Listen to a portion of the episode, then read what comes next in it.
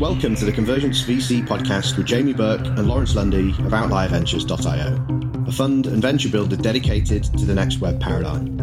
We're here to explore the intersection of blockchain with AI, mixed reality, autonomous robotics, IoT, and 3D printing. We believe blockchain like solutions are foundational to these other technologies scaling securely and, most interestingly, converging. It's this topic we explore every week with some brilliant guests from around the world. You can follow us and our community at convergence.vc, as well as stay up to date on our latest research and global events calendar. So today I want to welcome Mark Wilcox uh, of Nyriad, um, based out of New Zealand. They're doing some really fascinating work on looking at GPUs in the context of a new infrastructure to power things like augmented and virtual reality and supercomputing. Amongst all the hype that's happening in the blockchain community with lots of zeros flying around in ICOs, what's really interesting is the sheer scale of the projects that this company and Mark are working on almost makes that look like small change, uh, which is a, a, real rarity. And he holds some contrarian views on what's actually possible with things like Ethereum and stuff. So, real pleasure to welcome to the show today. Can you explain what convergence means to you in the context of your day to day life?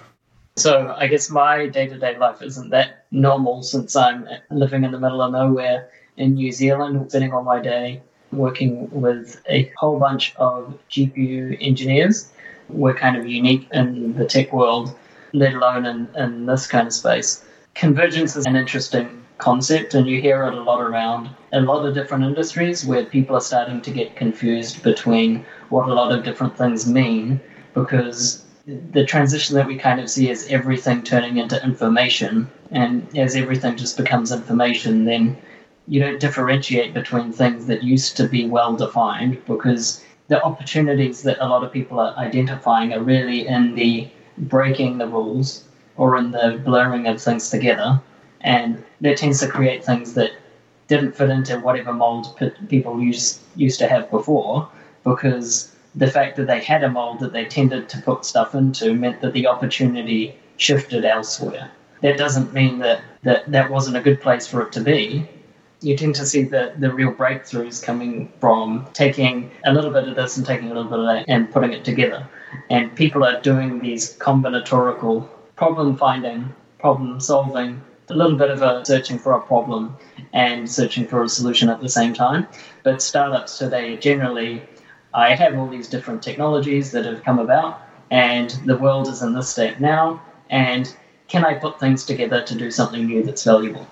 and you see you guys talk about convergence but you see all these different trends in technology like whether that be internet of things or blockchain or ar or machine learning and what we see is that those are just a bigger trend of computing from a traditional serial kind of intel or ibm uh, cpu world to a, a, massively parallel, huge amount of computation world that is really being driven by GPUs. So we're a GPU technology company, so we don't tend to see all those different applications as converging of different things. We just see GPUs are getting better and better and able to be applied to a lot more problems. Mark, can you summarize the big idea that you want to talk about today? So, the big idea is there's a kind of dormant beast that's underlying these cryptocurrencies or blockchains, which is enormous amounts of computing power that is available very cheaply. And what we're seeing now is that's being augmented by an enormous amount of data storage that's available very cheaply and it's massively distributed and that it's available all over the world and not in a traditional kind of data center environment. And this is going to drive a whole bunch of things that you usually define as Internet of Things or augmented reality, these type of things, and uh, as one big kind of exascale computing infrastructure. So Nyriad is the, uh, we like to think, the world's first exascale computing company built with these kind of very, very recent technology improvements and influencing how we're building systems. So, can you explain what brought you to Nyriad? And mm-hmm. I know that that project was born out of the Square Kilometre Array project. Could you tell us about the founders uh, and how you came about working there and, and, what that company's up to? Sure. So, around the same time, the university that I, I went to had a whole bunch of people working on this project called the Square Kilometre Array. And the Square Kilometre Array is the world's largest um, computing project. It's a massive um, radio telescope that's being built across South Africa and Australia, and the amount of data that that has to process is just enormous. Uh, it's 160 terabytes a second of radio data that effectively they, they have these uh, antennas uh, across Australia and South Africa in very remote areas that create an entire map or model of the universe. They t- turn the southern hemisphere into a giant scanner. Because of the sheer amount of data that that's, that, that has to process, it can't be done in any physical um, computing system that has really been designed today. So, from being in that kind of vicinity, I ended up meeting a couple of guys who themselves crossed paths. They're the, the two founders of Nyriad. But one of them was just was uh, one of the world's experts on um, GPU computing, and the other he was running all of New Zealand's clean energy infrastructure. And they realized that the power problems of this kind of massive, massive scale computing was just it needed a huge breakthrough in the way that the way that you actually approach the problem. And the SKA is what all of these next generation massive scale Internet of Things systems are kind of will be modeled off because it requires a massive amount of streaming data that has to be processed as it comes through the network and combined in, a, in almost a massive supercomputer. There are two supercomputers in, in the SKA case, but it, it's noise at the edge of the network, and you have to have an enormous amount of computing power. So, mm-hmm. if you could tell us a little bit about your role there and, and kind of what you're working on at the moment. Yep. So my role is that basically I run our product strategy. Um, so I look at all the different technologies and, and kind of trends in the market and map our, our development roadmap to that. So we can kind of go, hey, if we're solving these big problems, what do we need to get into the market to actually um, enable some of these trends that we see evolving come together? And the core to that is the GPU. So that tends to be where the main mapping into blockchains kind of came out of. Uh, I had a lot of prior knowledge, but once I got my head around a lot of the actual kind of supercomputing concepts and, and parallel computing, there are things that these chips can do that people haven't realized. When you put them together, they they create things that, um, uh, yeah, I, I think I described them earlier as a beast, right? So you have an enormous amount of GPU computing power sitting there under these things like Ethereum or, or hashing powers for Bitcoin that really isn't being put towards anything. One of the things that I had to do was really reduce or simplify down the concept of a blockchain away from all of the really, really complicated things that people tend to talk about. So most people at the moment they're thinking that Bitcoin is simple and then adding lots and lots and lots of complexity to it. And we actually have gone the other direction. We've got, hey, what is what is a blockchain or, or how can you simplify it down to what's the actual thing that's of value there? And the thing that's of value is the ability to hash in data to prove it exists at a different point in time and then loop that back around into the next iteration. So we came to this in a kind of roundabout way because we're not a blockchain company. We're a massive scale computing company. And we only realized that once we kind of, once at least I had enough of uh, an idea of the two concepts, that some of these problems that the massive scale computing guys were grappling with mapped really nicely to some of the blockchain kind of concepts, which is extreme fault tolerance. It's evolving systems or autonomous systems, and it's actually self-optimizing systems. So in Bitcoin, you can look at it being a market that formed to optimize the particular algorithm that was used to reward reward people with. With the state that we're at in computing, in order to achieve the actual scale or efficiency, you know, like usefulness problems that are out there, you have to be able to organize people and build systems in a way that they can self optimize. The SKA is so complicated. There's hundreds and hundreds of researchers around the world working on it. The code that people write today is prototype to figure out what, which questions to ask is completely different to the code or the hardware that'll end up actually answering that question for them. So you can look at blockchains as a, as a way of taking organizing a lot of people and and defining a problem in such a way that millions of people can compete over it. We actually removed a whole bunch of unnecessary things that are in Bitcoin in, in order to take advantage of that. one of the things that I uh, keep running into well, over and over and over is that people couple together too many of the ideas that are in Bitcoin and assume that because Bitcoin does them, that anything else that has the word blockchain should at least do that. But you can actually go once Bitcoin exists, you can use that as a component in your design or the way that you solve a problem. So Bitcoin has a very unique design in that it didn't exist before itself, but it, it relies on itself to continue to build build up uh, and and be more reliable over time. And we actually use that same concept in a lot of the problem solving that we do. Great. Lawrence is now going to ask some deep dive. We've already kind of gone into a little bit about the idea broken down, but I don't know, Lawrence. Uh, I'll, I'll let you work it through. Thanks. That was excellent. Could you take a few moments now to walk us through some of the use cases that make most sense for the solutions that you're building, and maybe something around virtual worlds, which, which we've spoken about in the past? Sure. So I actually tend to see all of these different types of systems that you talk about in the convergence world as the same problem.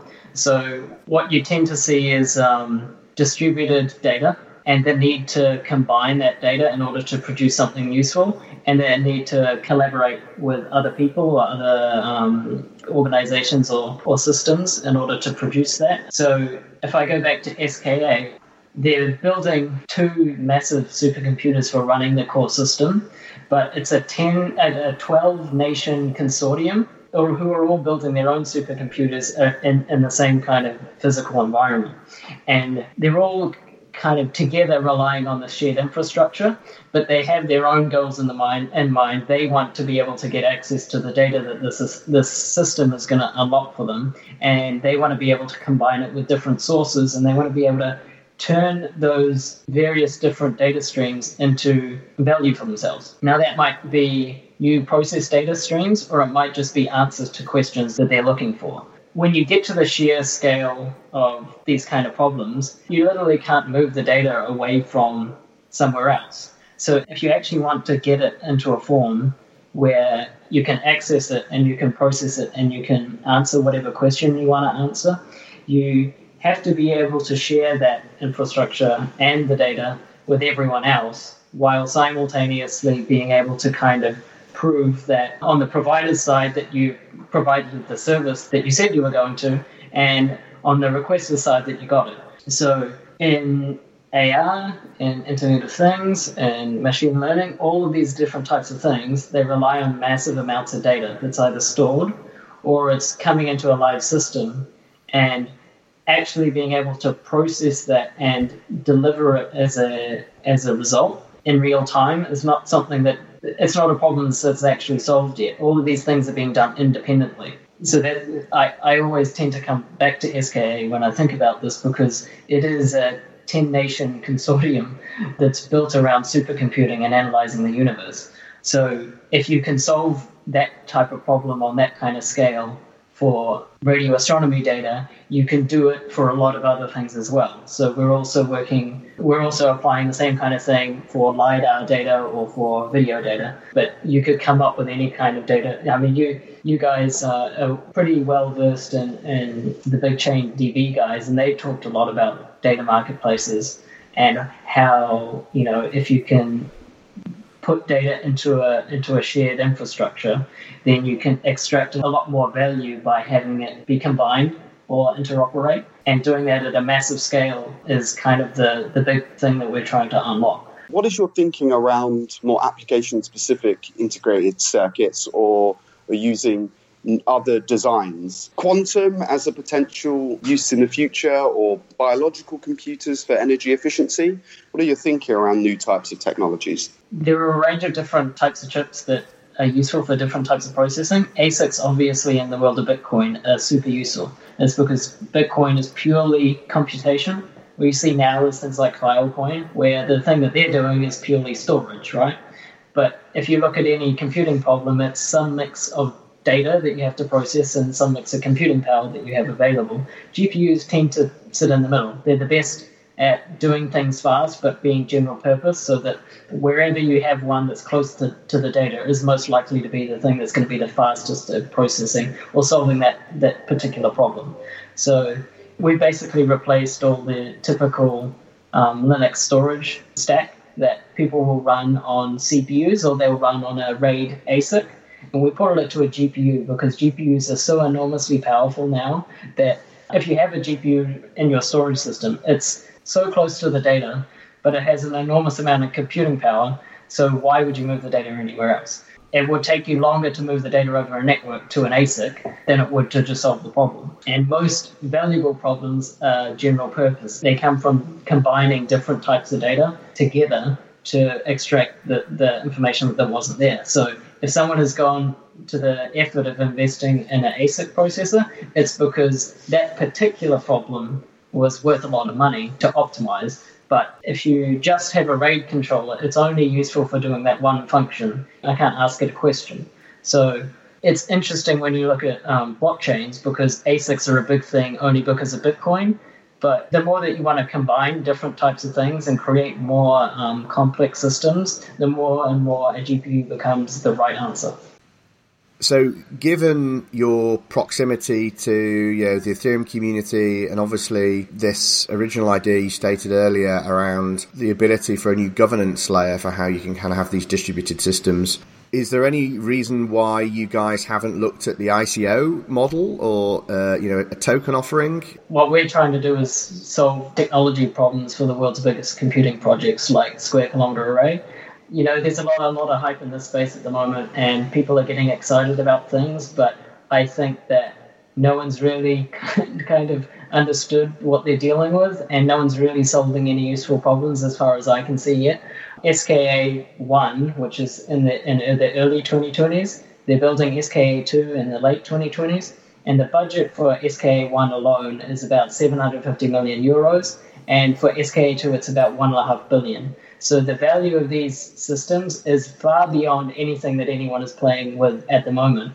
And everything that's out there today, except for Bitcoin, is basically play money. I, I wouldn't want to uh, get have any of my time sucked up in it.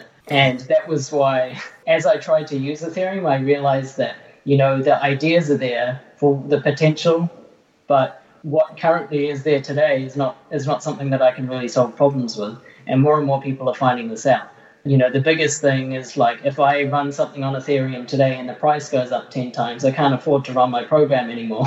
Really interesting problem, and, and, really interesting perspective because uh, you know a lot of the community are obviously seeing lots of zeros, but in the context of the projects that you're working on, as you say, it, it's kind of small change. So, uh, look, Mark, really want to thank you for your time. It's been fascinating speaking to you. Do you want to just give everyone your Twitter handle and and everything else so they can know how to follow you? Sure, it's just M Wilcox. That's M W I L C O X. Thanks from myself and Lawrence, and we look forward to speaking to you online. Cheers, Mark. Cool. Thanks for joining us today. We hope you enjoyed the show. Don't forget to head over to convergence.vc to subscribe to our weekly newsletter and find out when we're holding events in a city near you. You can also follow us on Twitter at VC Convergence.